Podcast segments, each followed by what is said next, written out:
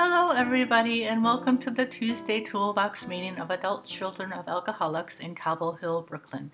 My name is Anne. I'm a Tuesday Toolbox member and an adult child. We're recording our speakers every week because we're hoping others will benefit from hearing these stories from our members. We'd love to hear your comments and questions. Our email address is tuesdaytoolboxaca at gmail.com. Also, please take a moment to rate our podcast on Apple Podcasts. It will help other ACAs find the show. Adult Children of Alcoholics is a 12 step program of recovery for people who grew up in an alcoholic or otherwise dysfunctional home. If you'd like to find a meeting to attend, go to adultchildren.org and click on meetings. This week we're hearing from Barry, who spoke about an ACA feelings exercise.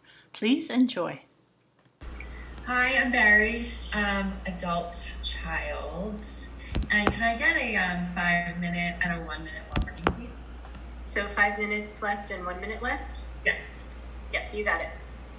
Cool. All right, I'm going to read a passage from the Big Red Book. It's um, the feelings exercise on page 185. Um, okay. The step four feelings list helps children helps adult children build on the feelings exercise at the beginning of this section. This exercise addresses the don't feel rule developed while growing up in a dysfunctional family. By talking about our feelings, we addressed the we address the don't trust and don't talk rules as well. Many adult children are unsure of their feelings or cannot distinguish feelings, so this exercise helps you to get started identifying emotions and becoming more comfortable with using feeling words. Most adult children are terrified of feeling and believe they cannot withstand them. In ACA, we must remember that we are not alone. Recovery is different than when we were children and had to face the feelings of isolation and despair alone. When feelings arise in ACA, we learn to sit with them without acting out. We hug a pillow, lie on the floor, and breathe deeply. Take a walk, or simply sit still and hang on. Our feelings will not kill us. We can name our feelings and understand them. This is an ACA promise. We learn that we can pick up the phone and call someone to listen to us. Feelings pass, we can survive our feelings.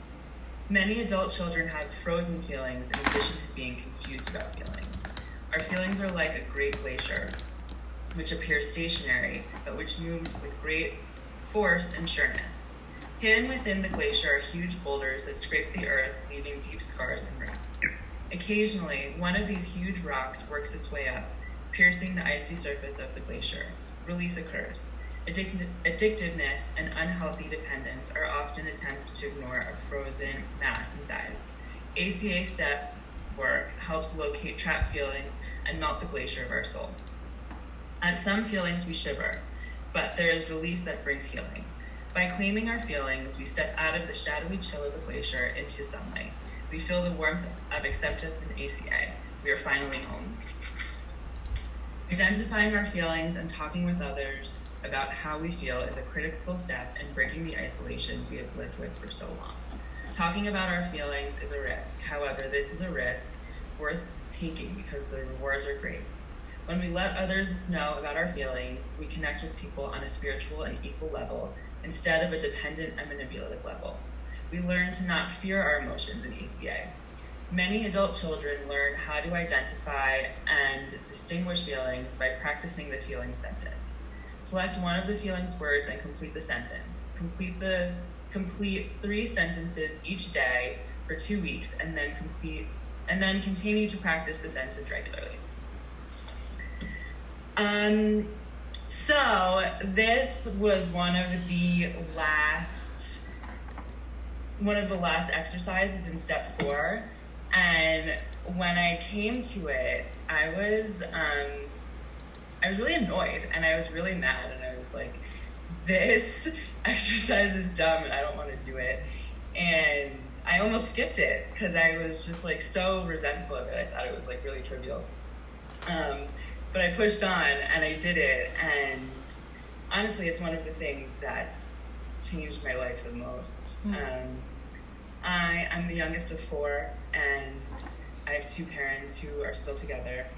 And um, yeah, I even now when we're talking sometimes, or we'll argue. I remember when we were arguing, my dad will always be like, "Enough of that," or like, "Stop," or "Don't do that," or even now, if we're talking about our feelings, he's like, just completely shuts down the conversation. Or sometimes I'll say something, and someone in my family will be like, "That's not true," or basically, there's like a lot of gaslighting going on.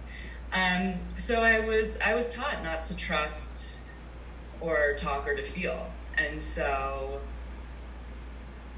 having I don't know I just didn't even know how to talk about my feelings, and I think for a really long time I didn't know how to access them. So it was really hard for me to ask for what I want because I couldn't even I didn't even know. I didn't even know how to like reach within myself and to figure out what it is that I wanted and therefore ask about it.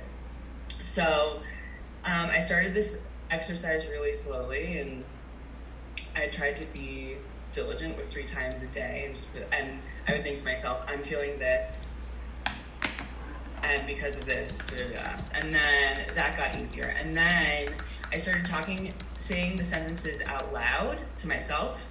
Um, which was really good practice in verbalizing and speaking it and hearing what it sounded like and feeling it in my body, like what did it feel like what I was saying? What did it feel like when I was saying it?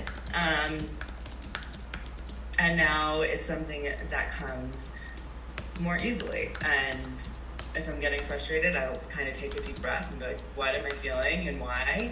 And sometimes it's really simple. It's like, sometimes it's like, I'm feeling annoyed because I'm hungry and I haven't eaten anything all day. But sometimes it's bigger.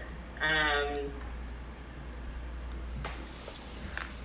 for example, and yeah, and sometimes it's not super clean. Um, when I I have this thing that when I'm driving, I get really angry at my sister. Um, and I'm on a road trip right now, so it's been happening like a lot lately.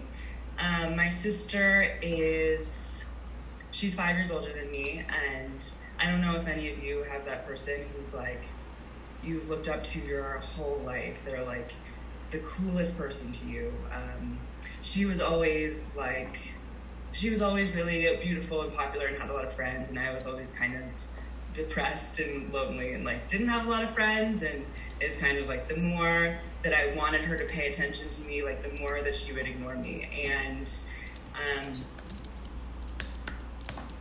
that was really hurtful and it also set a precedent of that's what love looked like for me me chasing somebody who I thought was really cool and who was unattainable and who didn't necessarily want to pay attention to me.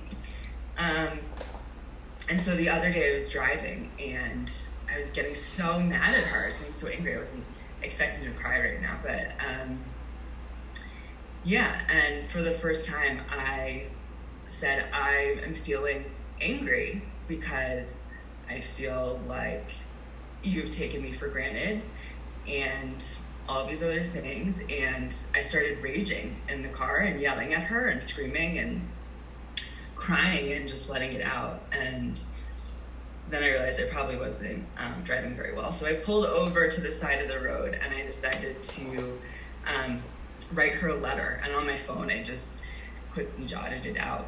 Um, and kind of just put it all on the page. Through my process of